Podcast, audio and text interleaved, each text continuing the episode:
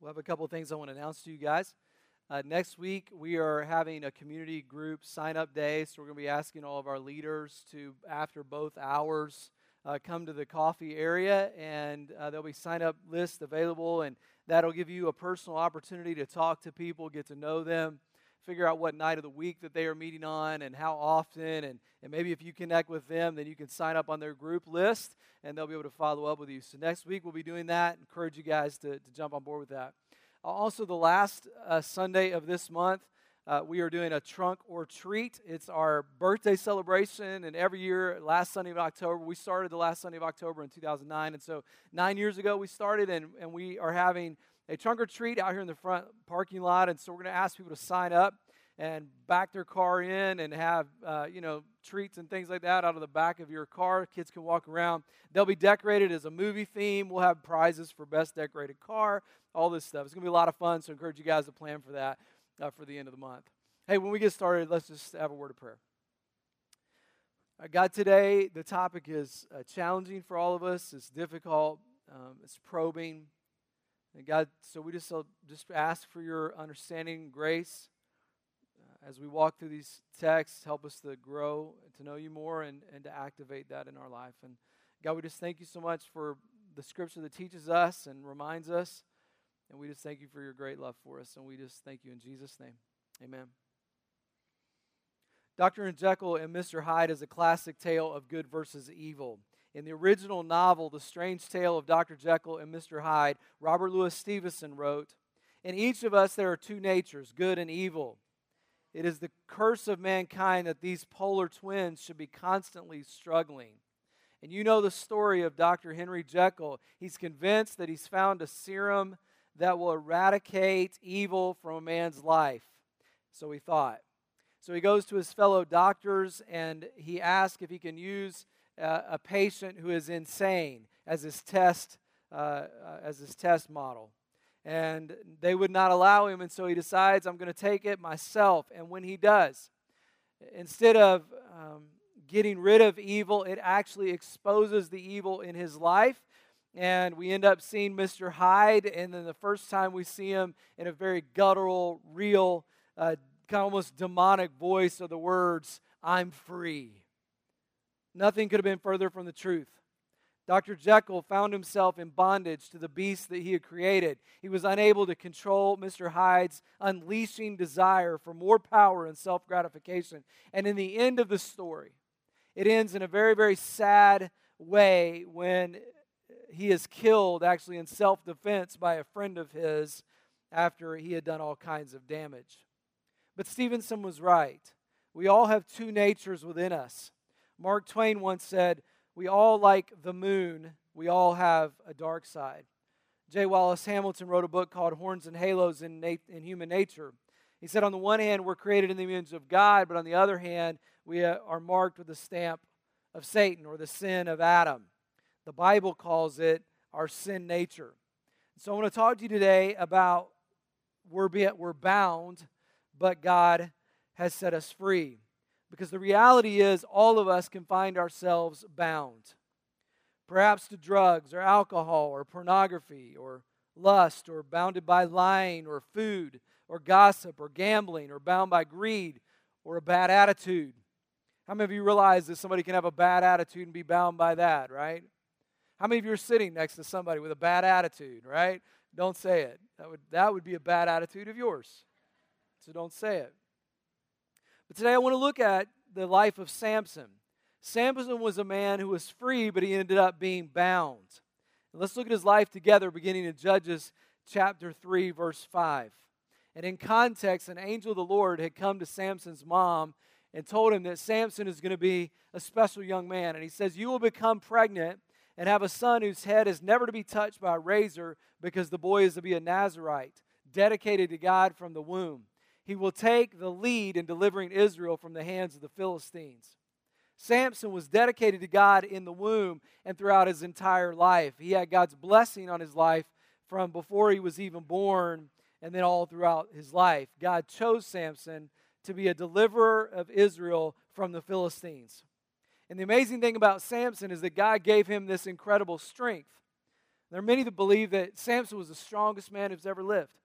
And if he walked the face of the earth today, he would be on the front pages of every newspaper. His feats of strength would be uh, on front page uh, news, it would be on primetime television. Here are two examples of that. Judges chapter 14, verse 6 says, The Spirit of the Lord came powerfully upon him, so much that he tore the lion apart with his bare hands. Pretty impressive chapter 15, verse 16 said, Then Samson said, With a donkey's jawbone, I have made donkeys of them. A little play on words there. Creative, Samson. He said, With a donkey's jawbone, I have killed thousands or a thousand men. The Philistines tried to conquer Samson over and over and over again. And they tried to kill him, but they weren't able to. And so for 20 years, Samson was a leader and was someone who was delivering the people of Israel from the Philistines, their enemy. Samson ended up, though, in a very drastically different place in his life. He loved a Philistine woman named Delilah. She tricked Samson into revealing to her the secret of his strength. God had said, Samson, don't cut your hair or you will not be strong. And she tricked him, and he ended up getting a haircut and he lost his strength. Judges chapter 16, verse 21, it says, When that happened, the Philistines seized him gouged out his eyes, and took him down, down to Gaza. They bound him with bronze shackles. They set him to grinding grain in the prison. Samson went from freedom to bondage. How did that happen? How did it happen in Samson's life that the strongest man who's ever lived became bound? And I want us to look at this life of Samson today and how he went from being free to being bound and then being free again. But how did he become bound? How do we become bound? Number one is we are bound in this life when we, li- when we live in hiding. We live a life of secrecy. Well before Samson met Delilah, we see a pattern of his life where he's beginning to happen even at the young age, and he begins to live in secrecy. Judges chapter 14, verse 6 said, The Spirit of the Lord came powerfully upon him, and so much that Samson tore the lion apart with his bare hands, as he might have from a, from, uh, torn a young goat. But he told neither his father nor his mother what he had done. Notice, he didn't tell his parents what he had done. He, he defeated the lion, but he didn't tell anybody. Then in Judges chapter 14, verse 8 and 9, it says, Sometime later, when he went back to marry a woman that he loved, he turned aside to look at the lion's carcass, and in it he saw a swarm of bees and some honey. He scooped out the honey with his hands, and he ate as he went along. When he rejoined his parents, he gave them some, and they too ate it. But he did not tell them that he had taken the honey from the lion's carcass. Now, notice again, he didn't tell his parents. He, he saw the lion, the dead body of the lion. He reached in there and grabbed the honey. He gave it to them. They ate of it, and he did not tell them where it came from. Now, I know some of you are thinking, what's the big deal? It's just honey. I mean, is there anything wrong with that? What's the big, what's the big deal? Well, Samson made a vow before the Lord. He was a Nazarite. And with a Nazarite vow, there were three things. Number one, uh, no wine. Number two, don't cut your hair. And number three, don't touch anything that's unclean. And in the Old Testament, dead bodies were unclean. And so he grabs the honey out of there, and the problem was he was eating the honey out of the dead body. It wasn't the honey in and of itself, it was the dead body. And then after eating the honey, he went and took it to his parents, and he didn't tell them about it. Living in hiding can, can lead to a life of bondage. Hiding can lead us into bondage. And Herbert Cooper, who wrote this series, made a great point when he says not only did Samson hide his sin, he also hid his access to sin. Samson had access to sin. He knew where the dead lion's body was. Why? Because he had killed the body, he had killed the lion. And it's interesting that the scripture points out to us that he did not tell his parents about the dead lion's body, he just kept it a secret. His secrecy opened the door to sin to occur, even when he hid the access to sin. And when we hide access to sin, it opens us up to a life of bondage. Perhaps it's hiding access to the internet when you say you have a filter on it, but you figured out a, workaround and you just haven't told anybody, but it's there. Maybe you're hiding access to drugs, and it was a problem you used to have for months or years, but you still have access to those same friends, still have access to those same relationships. And you say, Well, I'm not touching the drugs, but you still have access. Or maybe you have access to the wrong friends or people that you know have a wrong influence on your life, a negative influence on your life, and you're just kind of keeping that access open. You don't tell anybody, but the access is still there.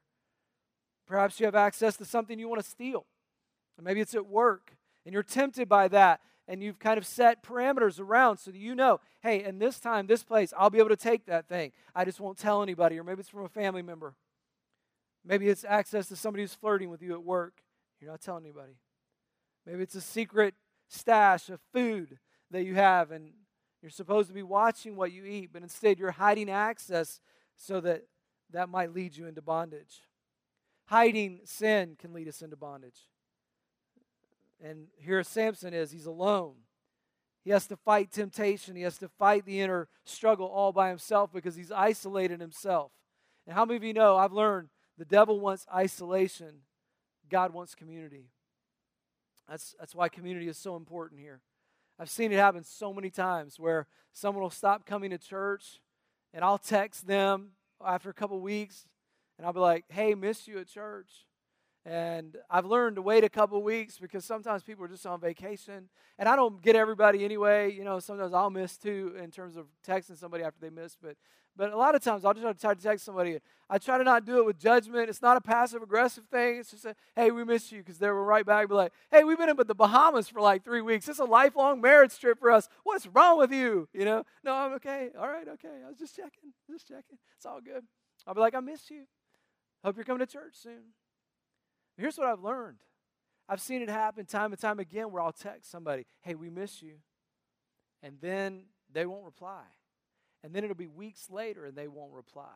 And then I notice they've dropped not only out of church, they've dropped out of community group first and then church. They aren't serving any longer.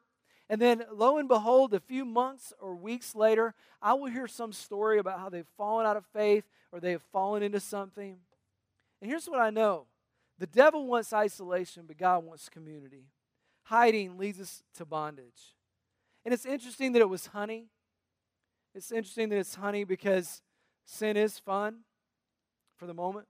It's exciting for the moment, and and and it lured him in. Notice that he saw the honey, but he did not even pay attention that the, the dead body that surrounded it, it was a trap for him. You start using drugs and you're hiding it, you're abusing alcohol, you're hiding it. You have a pornography problem that you hide, having phone conversations that you're hiding, you're having a new clothes that you bought that you had a shopping spree, but you didn't want to tell anybody you have a shopping problem. Years ago, in a church that I served, I had a marriage that really struggled and fell apart. The wife had built over a $100,000 in debt that he was unaware of. She would take credit cards out, she would get them out of the mailbox before he found them, and she would keep applying. Ultimately, destroyed their marriage. We've seen it happen. How do we become bound? Number one, we hide. Number two, we ignore God's instructions. Samson ignored God's warning, and Samson ended up in bondage. He chose his way other than God way. God's way, and God gave Samson three specific instructions to follow: don't drink wine, don't cut your hair, and also make sure you don't have anything to do with anything unclean. I want you to protect us as a people from the Philistines. He wasn't to date a Philistine, and yet he did. He got together with a Philistine woman, and God told him to not get a haircut. But what does he do? He tells the Philistine lady named Delilah that the secret to his strength is his hair. And when he ignored God's instruction, it ended up leading to a devastating uh, end for him. In Judges 16, we're told that when Samson was asleep, his hair was cut, and then Delilah called out to him. Now, you got to understand that for a while, that Delilah had been trying to figure out the secret of the strength of Samson, and he kept telling her things that weren't true, that weren't right. He was getting her off path, off the, off the knowledge of what was going on. And he would wake up the next day, and the Philistines would have bound him at night, and he would just shake off those binds, and he would then be able to defeat the Philistines. But in Judges 16, we're told that when Samson was asleep, his hair was cut, and Delilah then called out to him. Samson, the Philistines are upon you. He woke up from his sleep and he thought, I'll go out as I did before and shake myself free. You see, before he had gotten out of it, but this time he wasn't getting out of it. You know, it's tempting to think we can ignore God's instruction and then just shake free. It's no big deal. Samson thinks, I've been doing this for a while. I'm just going to shake it off. It's no problem. I'll eventually get to do the right thing and I'll just shake myself free like I have before. But look what it says in Judges 16, verse 20. But he did not know that the Lord had left him. Samson drifted from God. He walked from God by continually ignoring God's instruction. And when people continue to choose their way over God's way, they just distance themselves from God. And it's usually a slow distance. Samson got so far away from God, he didn't even know it. He wasn't even aware. And there are people, and we have all been there, that do their own thing and continue to distance themselves from God, and they literally deceive themselves into thinking that it's just going to be fine. We'll just shake it off not even realizing that God's hand is not upon them anymore. It's not upon their relationship or upon their marriage, not upon their business or their financial dealings or their friendships or their decision making. They drifted away from God and they ended up bound. And this, friends, can be a struggle for all of us. All of us, from time to time, have found ourselves bound. Things look good on the outside, but on the inside, there are inner struggles. There's some things that literally they are bound by. And what I want to do is share with you three freedom, three keys to freedom from the life of Samson. And the first one is this ask somebody for help.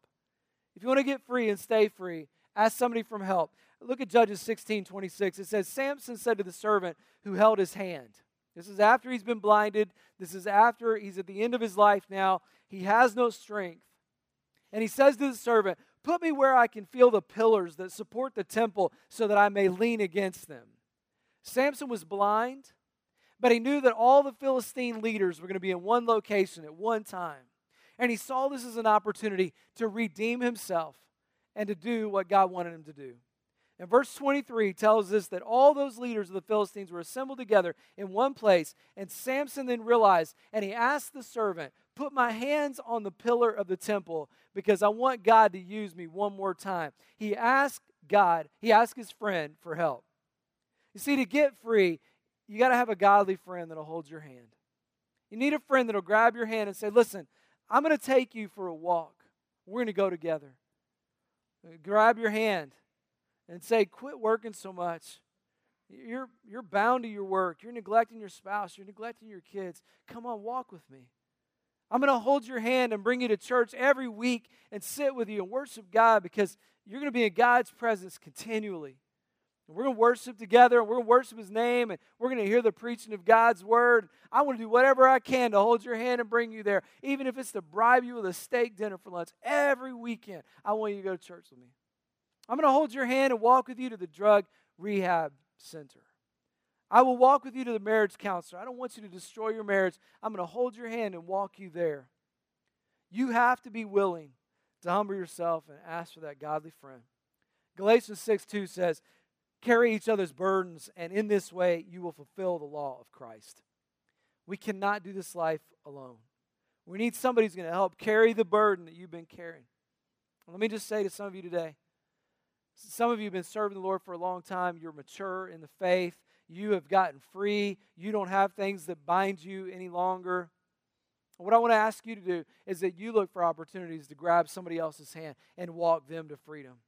God may be saying to you today, hey, I want you to walk with somebody today. I want you to walk them to freedom. Grab somebody's hand and just say, hey, let's walk together. I will walk with you. That's one reason why we challenge you to get in a community group. Surround yourself with other godly people that can say, We're in this thing together. This is a judgment free zone. We're walking with each other today. We're just going to walk with each other. We need to surround ourselves with people who are walking toward freedom. Number two, second key to freedom is this cry out to God for help. Just cry out to God. Notice in Judges 16 26 says, Samson prayed to the Lord, Sovereign Lord, remember me. Please, God, strengthen me just once more. Let me with one blow get revenge on the Philistines for my two eyes. This is a prayer of desperation. Samson lost his strength. He lost his eyesight. He lost his freedom. He was bound. And in this moment, he cries out to God and he says, Sovereign Lord. That word means that God, you reign. God, you are sovereign. You sovereign. You are reigning over everything. You can do anything. And friends, you may be bound today, but God has offered to, to, to walk you through this, to intervene so that He can set you free. And if you're bound today, I want to encourage you to cry out to God. Say, God, sovereign God, I need your help. Sovereign Lord, intervene in my life. Sovereign Lord, help me be free. Sovereign Lord, I'm just sick and tired of being sick and tired. Would you move in my life? So cry out to God. And number three, believe that God can give you strength again. Believe that God can give you strength again.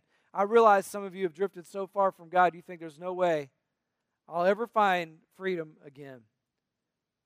But you got to believe that God can give you strength again. Remember what freedom was like. Say, God, I need your help because I remember what it was like when I was free. Maybe it was in the early part of your life, and you remember what it's like to be free and not have those burdens. Maybe it's in your early marriage. Maybe it's in your teenage years. Maybe it's as a child. You remember what it felt like to be free, and you say, God, I need your help to be free again. Judges 16 21. It said, The Philistines had seized him and gouged out his eyes and took, down, took him down to Gaza, binding him with bronze shackles. They set him to grinding grain in the prison, but the hair of his head, listen to that line, began to grow again. Look at your neighbor right now and just say, I think your hair is growing again. Would you just tell him that real quick? I think your hair is growing again. Some of you, you're thinking it's helpless. It's helpless. It's not, it's probably not growing again. But notice he was regaining strength. He was regaining strength. God can help you once again. Judges 16 28 goes on to say, Please, God, strengthen me what? Once more. Do it again, God. Do it again, God. You can do it again. Let me with one blow get revenge on the Philistines for my two eyes. God, give me the strength one more time. God, help me do the mission that you've called me to do. Help me to finish this work. Help me to defeat the Philistines. God, give me strength one more time. Samson got himself into a mess, but God strengthened him again. Samson drifted away from God, but God gave him that strength one more time. And I'm here to tell you if you want to be free today, you have to believe that God can do it again. You say, but Stephen, you don't know how bound I am. Listen, guys, God can do it again. You don't know the mess I'm in. God can do it again. You don't know the skeletons in my closet. God can do it again. God, over and over in the scripture, used people that fell away from Him, and He redeemed that, and He allowed them to be used again. You need to believe that God can do it again. He can give you the strength again. And one of the things that's been on my mind today is I've looked around the room and I've watched people today. I, I have the privilege, I guess, to know the stories of a lot of people, and I don't intend to share those today, by the way, except for one, which I'll tell you about in a minute. But uh, when I think about those stories, I do think about the times where people in our church have been in bondage in some area, some challenge in their life. And they just pray, God, would you just allow me just, just to be used again, to be in your grace again. And I've seen that happen time and time and time again. But one of the stories that's inspired us most as a community of faith um, has been the story of, of Donnie and Courtney. And I shared their story this morning. And uh, we've known Donnie for many years at this church. In fact, Donnie was with us. Uh, Gerard and Delina, Courtney's mom and dad, they saw me teach at a baccalaureate for Lakota East High School like 11 years ago. And th- when they saw that, they said, We need to find out where that guy's going to preach or where he's going to be. And we started Access Church, and they did. They looked us up, they found us. And Gerard and Delina have been part of this church from almost day one. And Courtney came along, and at that time, Courtney was dating another guy. And it wasn't too long after that, Courtney started dating Donnie. And I have always liked Donnie. His personality is infectious. We have been in groups together and men's things together and studies together. And I mean, he's just has a sharp wit and um, and he's he's just hilarious, and he has a lot of good insight. But his insight was clouded because Donnie will tell you, and this is all very open, that's why it's okay to share, that Donnie got involved in drugs in his life from a very early age. It really clouded his perspective on things. And here they are walking through their marriage together, and they're facing challenge upon challenge. And Courtney is trying to process through that. And I appreciated her heart because she wasn't sharing that with the whole church, but with a few select people. How do I get through this? How do I deal with this? And we're praying with them. And it came to kind of a real climactic moment. And we've all heard the stories of people that have gone to drug rehab. And when they go into drug rehab, what happens? The parents pay thousands of dollars only to find their child a few weeks after rehab coming back out, getting with the same old people, the same old crowd, doing the same old thing, trying to find it all over again. Donnie went to a different place. Delina had a relative in Florida that was in charge of a rehab center that was Christ focused, Christ alone. And, and, and rather than just therapy, they've just poured into the scripture, man. They just poured into the scripture over and over again. And they would read the scripture and they just implanted God's word in Donnie. Even before the program was finished, we all had questions about it because we weren't sure. Donnie came home early. He said, I got it. I got it. Christ is Lord. Comes back home. And I mean, we'll all tell you something was very different very early. And I could see it in Courtney's eyes too they fell back in love, man. I mean, they had a kid right away. I mean, again, we're all like, wow, what's happening? Are y'all sure about this? Because you already have a lot of kids, you know? And like, wow, but man, chemistry, woo, it's happening. And they fall in love again. And I mean, it's so good to see Donnie because his eyes are clear and his mind is clear and, and, and he's speaking truth today. It all comes because God took a life from bondage to freedom. And if he can do it for Donnie, if he can do it for Samson, he can do it for us. He can do it for you and for me. He can give us the kind of freedom that we need in Christ. Not one of us are perfect. And the thing about one of the things I love about Access Church is there's never been pretense.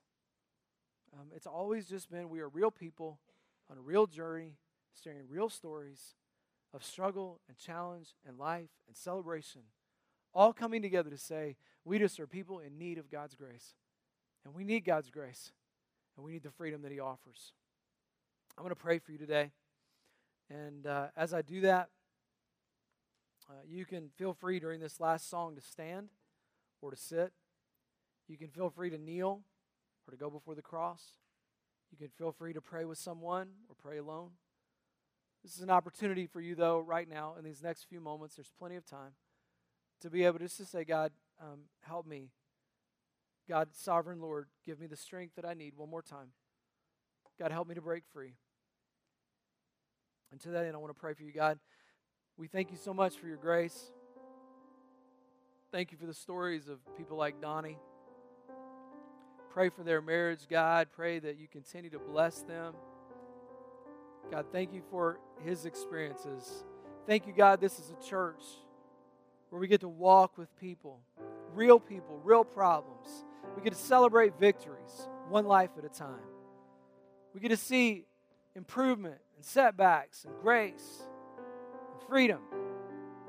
And God, thank you that we get to learn through stories of men like Samson about how, God, you give us that strength one more time, one more day that we need. You want us to accomplish your will, God. You want us to do what you need. We want that. So, God, thank you for using us. Thank you for your grace. In these moments, God, when people pray or they sit or they stand or they kneel, nobody will look around, nobody will judge. Nobody will say, I wonder what's happening in their life and why could they be doing that and what might they possibly be doing. It's a judgment free zone, God. It's a place where there's a hand, but it's not a hand of judgment, it's a hand of compassion. It's a hand that reaches out and says, Will you walk with me? Or I want to walk with you. I want to help you. I want to help you get to freedom. That's what we need, God. We love you and we thank you for your grace and your mercy. We pray in Jesus' name.